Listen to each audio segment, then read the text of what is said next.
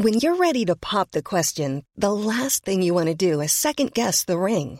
At Bluenile.com, you can design a one of a kind ring with the ease and convenience of shopping online. Choose your diamond and setting. When you find the one, you'll get it delivered right to your door. Go to Bluenile.com and use promo code LISTEN to get $50 off your purchase of $500 or more. That's code LISTEN at Bluenile.com for $50 off your purchase. Bluenile.com code LISTEN. Today's podcast is presented by EPRA, the European Public Real Estate Association.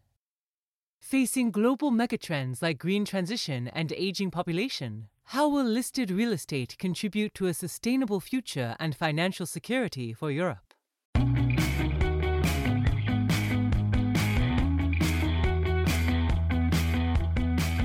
Welcome to Politico's EU Confidential podcast. I'm Andrew Gray, sitting in once again for the holidaying Ryan Heath.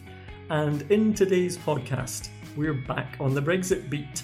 We get up to date with everything that's been happening with Politico's Brexit editor James Randerson. You might think that the EU would be would be saying, "Well, this is great. At last, the Brits are getting serious and they're you know putting forward specifics and you know we got some meat to negotiate on." Actually, in a, in a way, what the UK is doing here is kind of tweaking the nose of their counterparts on the other side of the table. And we hear from former Irish Prime Minister and former EU Ambassador to Washington, John Bruton, who's in pretty candid form when it comes to spelling out what he thinks Brexit means for Britain. So you could say, and I'm about to, that Bruton gets brutal with Britain on Brexit. The truth is that once we move in the direction of Brexit, the tensions will rise, the additional complications which you cannot even conceive of now will emerge. And instead of working on them together, UK and the European Union will inevitably, because they are going to be divided into two political blocs, be working upon them separately and potentially in an antagonistic way. And in our EU WTF feature, I'm joined by two political reporters, Harry Cooper and Joanna Plucinska, to talk about Trump's Scottish golf course, academic freedom, and a popularity boost for the EU. That's all in this week's EU Confidential.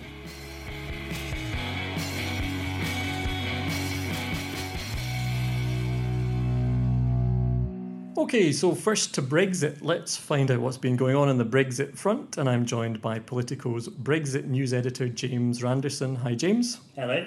So, just bring us up to date. What has been happening on the Brexit front over the last few weeks? Well, we are waiting with bated breath for the next round of uh, negotiations, the third round next week in Brussels. And for the last couple of weeks, the UK has brought out this kind of flurry of position papers on various different subjects. There have been seven in total on a whole variety of things. The the most important ones really are on uh, Northern Ireland, their ideas for solutions there.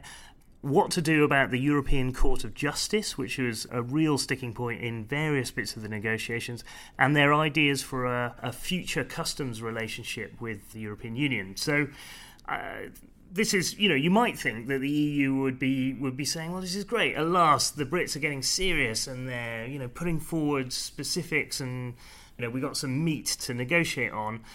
Actually, in a, in a way, what the UK is doing here is kind of tweaking the nose of the of their counterparts on the other side of the table because most of the stuff here, not all of it, but most of it is about the future relationship with the EU. It's not about the things that the EU wants to talk about, which are these separation issues. But um, the UK has one very important point to make, which is that you know, for example, with Northern Ireland, that is a separation issue in the eyes of the EU, but you can't really make progress on that until you work out where you're at on the customs arrangements. And so, you know, the UK is saying, well, we have to talk about that. Right, because the EU has said we need to sort out the separation arrangements before we can go on to talk about the future relationship, right? And of course, the so the UK a little bit is trying to say, well, actually, that separate, that kind of nice clean line you've drawn isn't isn't so simple. It's right? really arbitrary, and you know all of these things are kind of meshed to, together in ways that are very dis. You know, you, you just can't disentangle. Right. So, are we getting a, a kind of overall vision from these papers on how the UK foresees that that future relationship? Are we getting the the nitty gritty, the detail that allows us to kind of paint the bigger picture? Uh, yeah, to a degree. We've got some more detail, and certainly we have more of an idea of where the UK stands overall. And, and I'd say that the, the picture is something like this that actually by and large, it's saying we want things to remain pretty much the same in most areas. You know, it's talking, just a few examples, it's talking about wanting to harmonise food safety standards. So, you know, they're not talking about kind of going off in a di- different direction there. On civil judicial cooperation, so this is about, you know, whether court judgments made in one country will apply in another and, you know, having confidence over contracts made on either side of the, of the border they want that to pretty much stay the same. On data protection issues. They want to adopt all of the EU standards, essentially, you know, and, and on other areas besides. There are really three big areas, though, where the UK is trying to engineer divergence, and you can see in some of these papers that it's kind of really had to tie itself in a knot to find a way of doing it. And the three areas are really they want to end freedom of movement, they uh, want to make their own trade deals, and they have a, a red line which arguably is turning into more of a kind of pink line on the European Court of Justice. They want to, as far as possible, not be under the judicial the jurisdiction of that of the EU's highest court. Now, I think that's turning into less of an absolute position, but nonetheless, they want to kind of back away from that. Right. So, I mean, obviously, to their critics, that is the old having your cake and eating it, right? Keeping the bits you like of the EU, and uh, and not. And I guess has that been pretty much the EU reaction, or, or where have they come down on it? Yeah, to, exactly. To their critics, this is then not so much cherry picking, but but sort of you know ripping up the entire cherry tree and and throwing away the the, the, the stones that you don't want. You know, it's uh, the the reaction from the EU. Um, I mean, in public it's been fairly muted. It's been kind of, uh, oh yeah, you know, thanks very much. We'll take a look at these. But um, you know, what we're talking about next week are the, are the, three separation issues: the the rights of EU citizens in the UK after Brexit, the Northern Irish border, and you know, perhaps biggest of all, the, the Brexit bill itself. In private, I think they're you know they're really quite. Uh, irritated by this approach from the UK.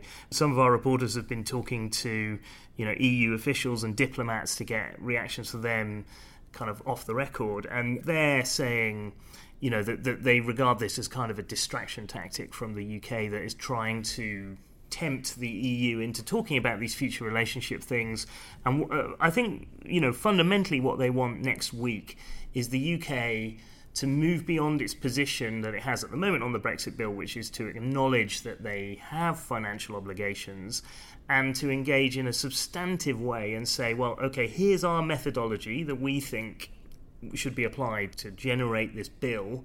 Let's now talk about your methodology and come to somewhere in the middle. The UK has, you know, really refuse to engage on that kind of level, on that kind of detail on the bill. So, as you said, um, one of the one of the papers is about uh, Northern Ireland at the Irish border. Uh, we have an interview with John Bruton, the former Prime Minister of the Republic of Ireland, uh, coming up in a few minutes. Um, can you sketch out what, what the UK vision was in terms of that border? Uh, yeah, I mean, Northern Ireland's an interesting one because the political goal, I think, on both sides genuinely is is pretty much aligned. I mean, nobody wants a return to the, the bad old days in Northern Ireland, and I think there is a genuine realization that they need to come up with some creative solutions here to make sure that that doesn't happen. Um, the UK went beyond where it was before. It was saying, you know, we don't want a, a hard border. They went beyond that and said we actually want no physical border infrastructure at all along the 310 mile border. They said, I mentioned, you know, harmonising food standards. That's that's something that will help, particularly for these kind of cross-border supply chains in Northern Ireland.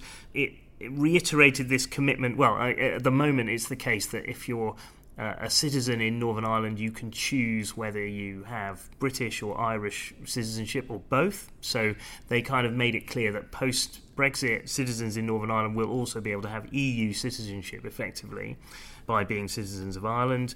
You know, they, they put some flesh on the bones of these ideas of, of customs arrangements, and they also reiterated a commitment to the common travel area, which is something that actually predates uh, the European Union by by some way. It actually dates from the, the 1920s and the formation of the Irish Free State, and it, it effectively, well, the, the law that has followed that allows Irish citizens to be viewed in the UK in pretty much the same way as UK citizens. So. Um, so yeah, that means kind of free movement, right? So if you yeah. are if you are from the Republic of Ireland, you're free to travel to the UK you're free to work in the UK, I think, and in fact, I think you can vote in some UK elections as well, yes, right? So, right, so it's a kind of free movement zone that predates. Yeah, and it includes, you know, the Isle of Man and the Channel Islands as well. It's not just about Ireland, but it's crucially they said, yeah, we're gonna we're gonna keep that even mm. after we've, uh, you know, we're out of free movement uh, EU style. Right, and you'll hear John Bruton talk about some of the questions that that throws up in a minute. Anyway, that's great, James. I'm pleased to say we have made substantial progress during this part of the podcast, so we will be able to move on to the next phase. Uh, that's um, one for the real uh, Brexit connoisseurs. exactly, one for the hardcore Brexit fans. Uh, thanks a lot, James Randerson. My pleasure.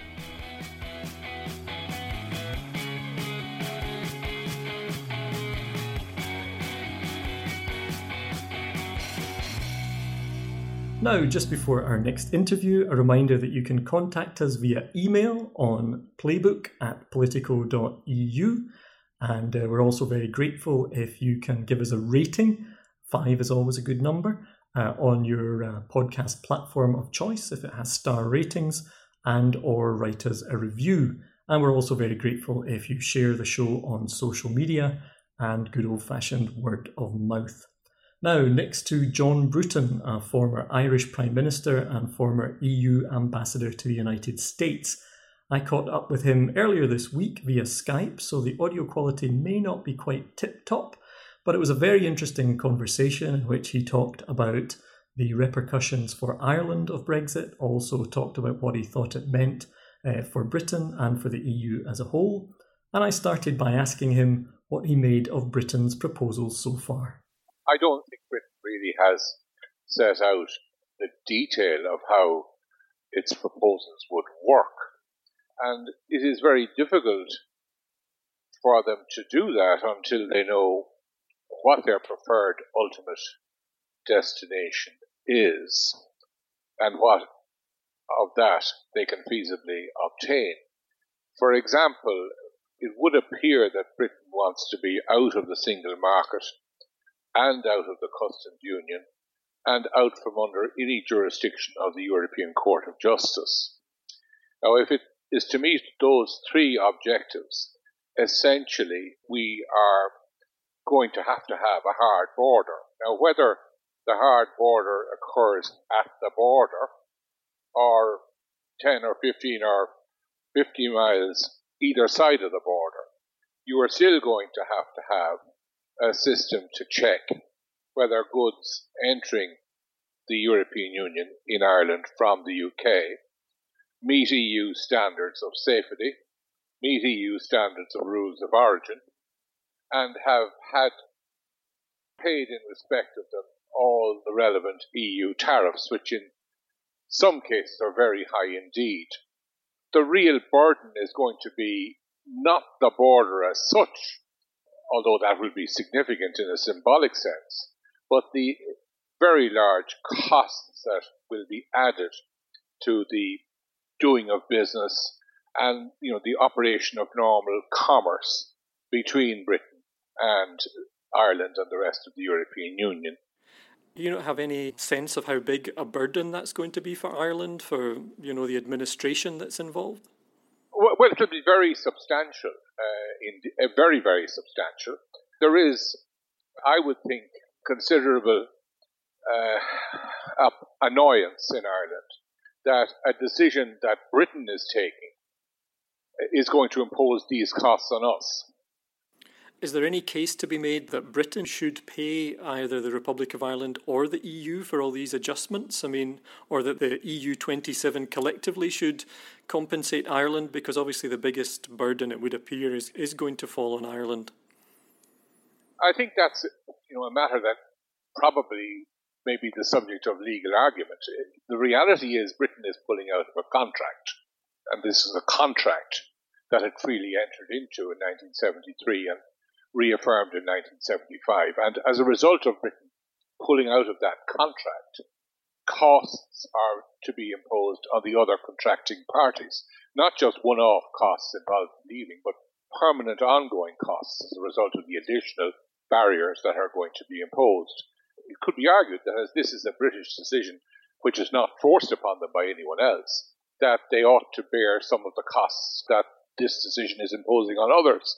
Now, I don't, I don't know whether that's part of the likely negotiating strategy, but it does seem to me, if you look at what happens if somebody in business pulls out of a contract and thereby imposes costs on others, one can see that there could at least be a moral responsibility on Britain. I guess looking on the on the other side, from the plus perspective, if you like, is there much to be gained, obviously, in terms of financial sector jobs or, or other opportunities that Brexit may present to Ireland? Well, there are already opportunities being created in the sense of a number of institutions uh, are moving some of their operations into the European Union in anticipation of Britain no longer having full access to the European financial markets for its services in Cork or elsewhere in Ireland. So, how big is the upside and how big is the downside potentially to Ireland? Does the, the down still outweigh the up? Oh, the down far up outweighs the upside. The upside will be significant in a few areas, like finance, but the downside, for example, involving the total disruption of the All Ireland agriculture market, where 30% of the milk produced in Northern Ireland is processed in the Republic, where a very large proportion of the poultry produced in the Republic is processed in Northern Ireland. That will be completely disrupted because tariffs will have to be collected on poultry and on milk uh, at the border or, or you know, somewhere, either on either side of the border. The costs involved in that will disrupt the market completely. And I think the benefits, uh, if there are benefits from Brexit, will possibly be concentrated in a small number of urban areas, whereas the losses, which will be much, much greater, uh, will be spread throughout the whole country. The truth is that once we move in the direction of Brexit, the tensions will rise, the additional complications, which you cannot even conceive of now, will emerge. And instead of working on them together, UK and the European Union will inevitably, because they are going to be divided into two political blocs, be working upon them separately and potentially in an antagonistic way.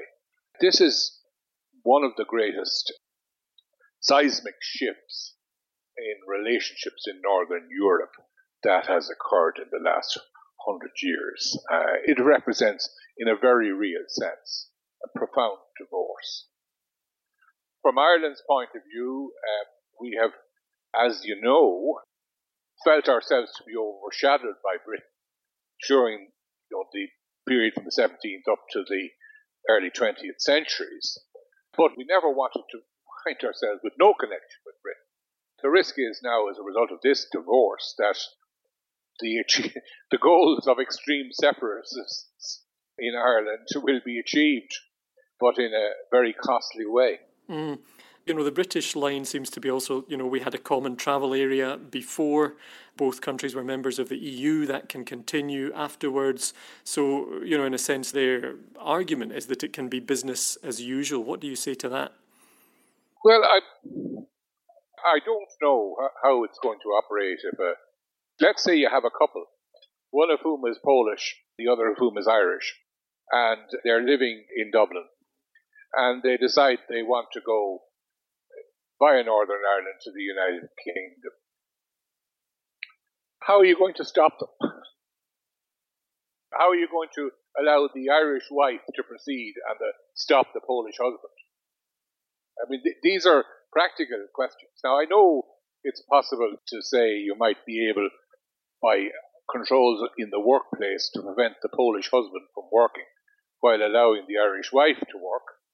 But that's you know, going to involve a whole new set of controls, which, of course, in this instance, the cost will have to be borne by the United Kingdom. Mm.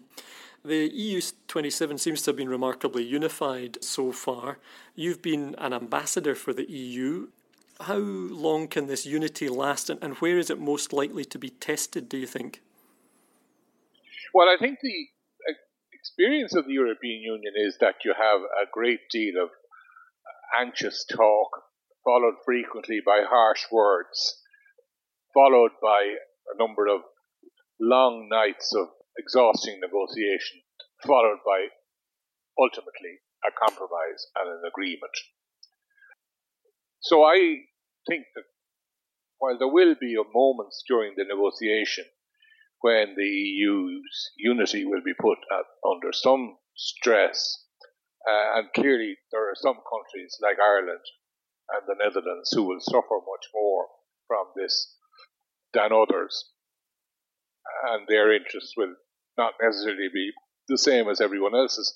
I think we will find uh, at all stages in the negotiation a common position. What are Irish government ministers maybe thinking but not not saying? I mean, what's the mood, you know, among the political elite, if you like, in Dublin at the moment? Well, I think the mood would probably be that Brexit was invented in Britain. It's being imposed by Britain on the rest of Europe and it behoves Britain to come forward with ideas to ensure that Brexit works for all 28 current members of the European Union and not just for the one member state that's leaving the European Union. It is a British idea, and there is a British responsibility to make sure that this British idea of Brexit works for everybody.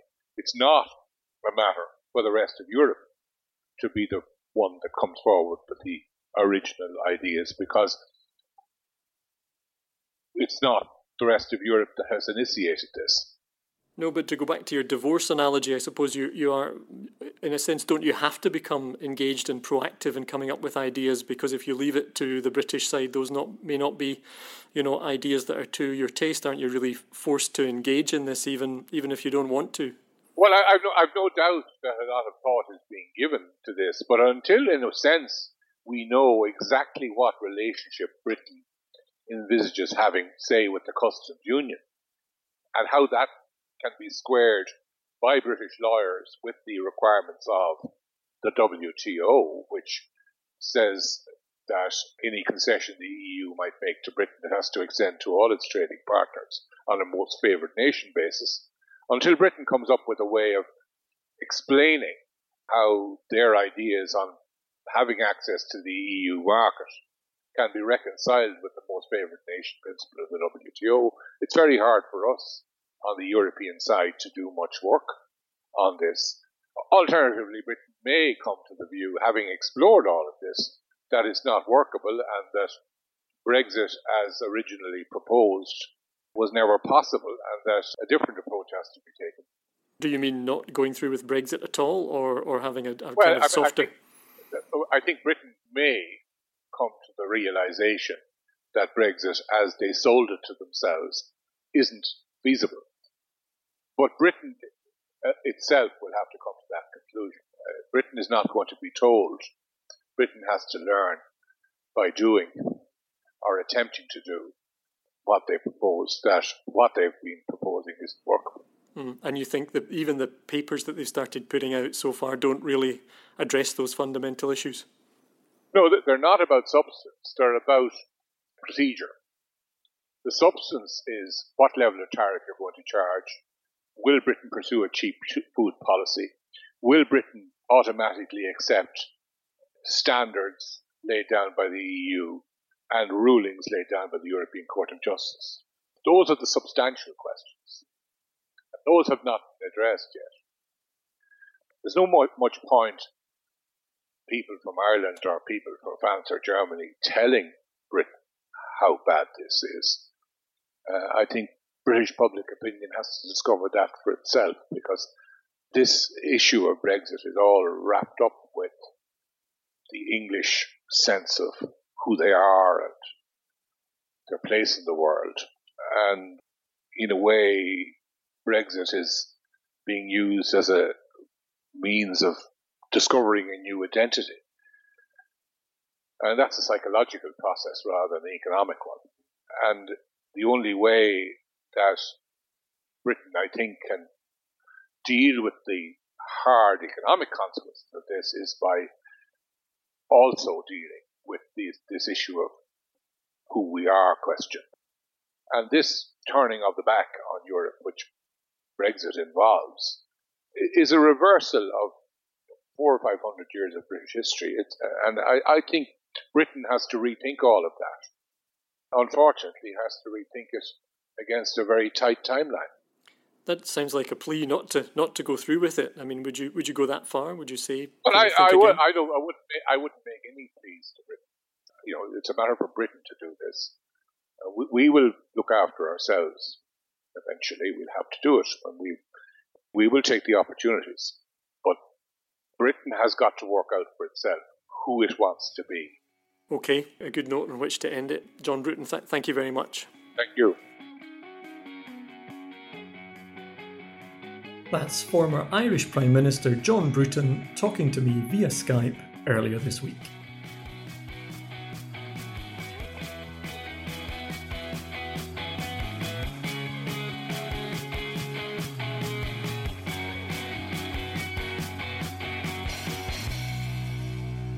Okay, time once again for EU WTF, and our regular external panelists are on holiday, so a couple of the troops from inside Politico have stepped up, and uh, I'm delighted to welcome Harry Cooper once again. Hi, Harry. Hi there.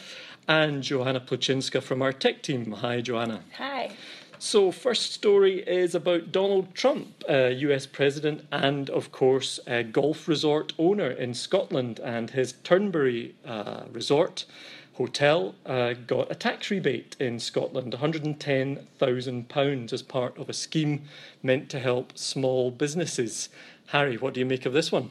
Well, I don't think anyone would describe Trump's businesses as small, so I think it's a slightly bizarre situation that he's got a rebate in the first place. But what I just find very striking is the fact that we're even talking about um, the US president having business interests. And of course, he's given his business to his, I think, to his children in a, in a specific kind of trust, but he's not gone as far as many other presidents in the past. So it's just a very bizarre thing to read, really, isn't it? Yeah, it's uh, it's surprising, and uh, you know, in, in in you know what have been a difficult couple of weeks for him, I think it's fair to say. I guess even a hundred and ten thousand pound uh, tax rebate is. Welcome boost. What do you make of it, Joanna? Well, I think it would be perhaps a more welcome boost for actual small businesses mm. in the area. I mean, this is a lot of money for some people, and, and really it's probably not that much for Trump. I mean, this yeah. is a drop in the bucket given his, his massive network of hotels around the world.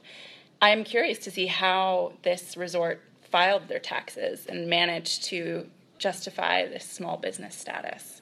I, I wonder how that would play out if uh, if you know maybe they had filed them. Mm. Differently. Well, yeah, because I mean, the, the, the hotel isn't isn't struggling. I mean, the uh, the general manager apparently has reported saying that profits are going to be up to about 16 million next right. this they, year. They seem to have been able to do this because there was uh, a reduction in demand uh, this year, which I guess okay. they were able to argue was as a result of new tax measures, new new property tax measures. Or perhaps the re- reduced reduction in demand is because it's got Trump in the name of the hotel. Well, that so would be perhaps an that's question. putting people off going on going yeah. on holiday to Scotland. I mean, it could be, or it could be that you know, but it would have been down even more without the uh, the Indeed, Trump brand. Yeah. Who who knows? But it's. Um, it does suggest they've got at least got a very good accountant, right, Joanna? Absolutely. yeah. Okay. Great. We'll um, leave that there and move on to a story that you wanted to talk about, Joanna.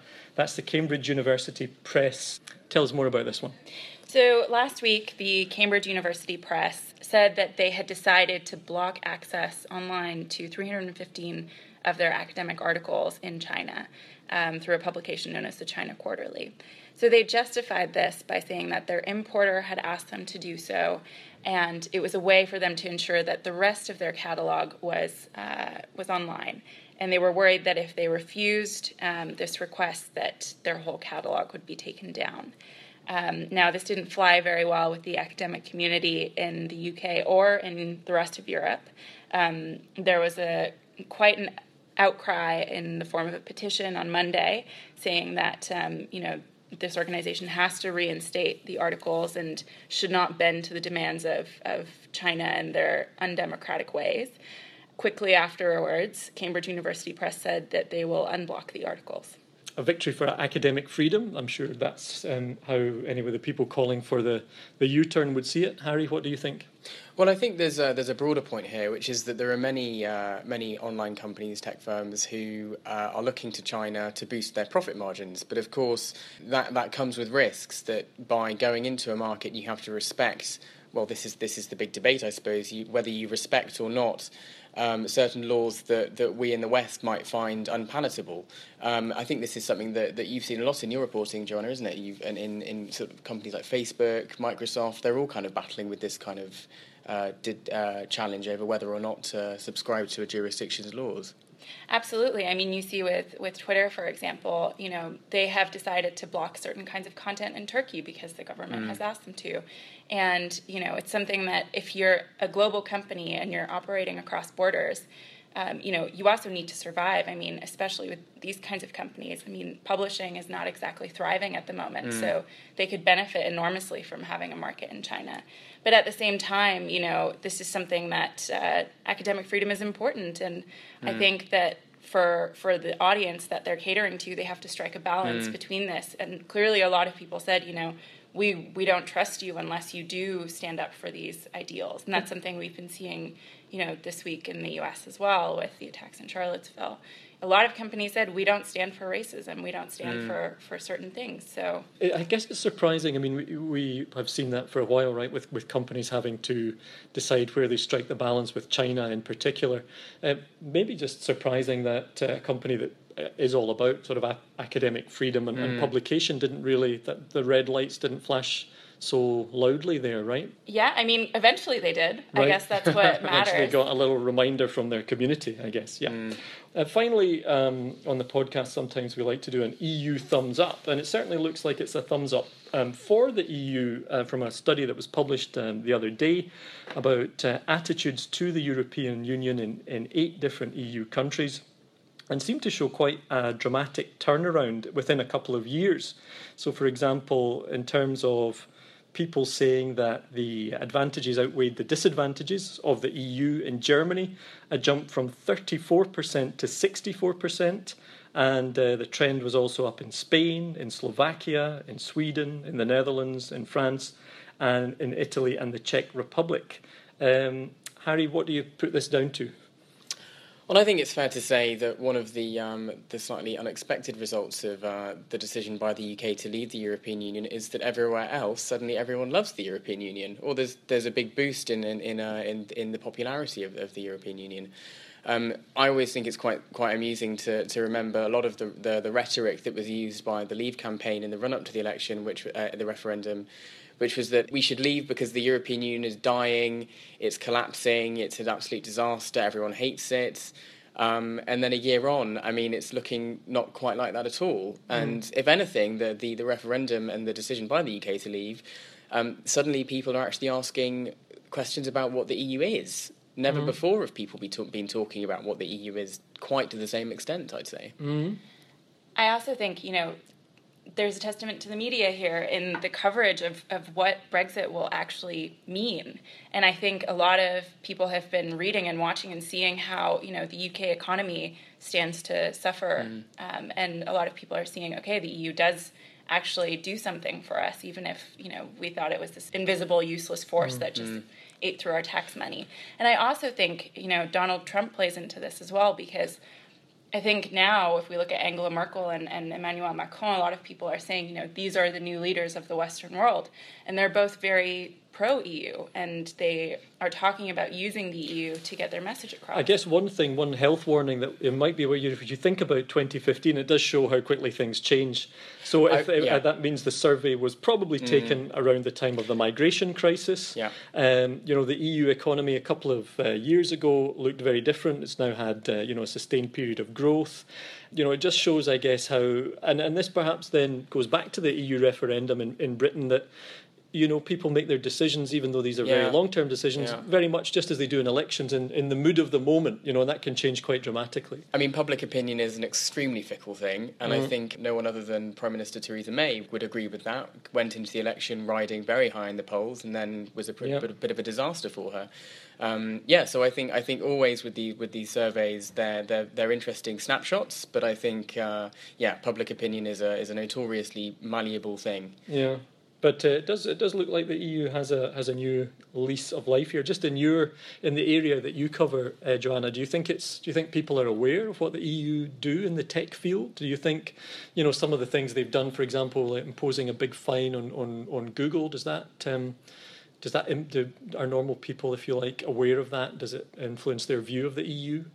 I think it really depends. I think, for example, in, in a place like Germany, um, there's a strong culture of privacy and there's a lot of criticism of the big American platforms who are coming in and mm. you know dominating and, and stealing the the place from smaller European tech startups. So in some countries, it absolutely is a narrative, and and I think Margaret Vestager because of you know the the Google decision and also the Apple tax case where the competition she, commissioner I should just say for non-EU nerds. Go ahead. Not that I'm saying either you guys are nerds, but just you know they're among our listeners. Go ahead. And I think she's been turned into kind of an idol even in the U.S. for people saying you know the US government isn't doing anything and, and Europe is, and Europe is watching this and, and they're playing a role in this. So I think um, there there is kind of this mania now surrounding certain personalities in the European Union for, for standing up for things that you know maybe EU didn't do as actively or as well before. Right, great. Okay, uh, Joanna, Harry, thank you both uh, very much. Um, catch you next time, and that wraps up another EU WTF. That's it for another EU Confidential. Remember, you can reach us via email at playbook at politico.eu. We're always happy to hear your feedback and we're also interested in your dear political dilemmas. If you haven't already, please subscribe to the podcast so that it comes to you automatically every week. And special thanks this week go to Cynthia Croot and Wei Dong Lin. We'll be back next week with another EU Confidential.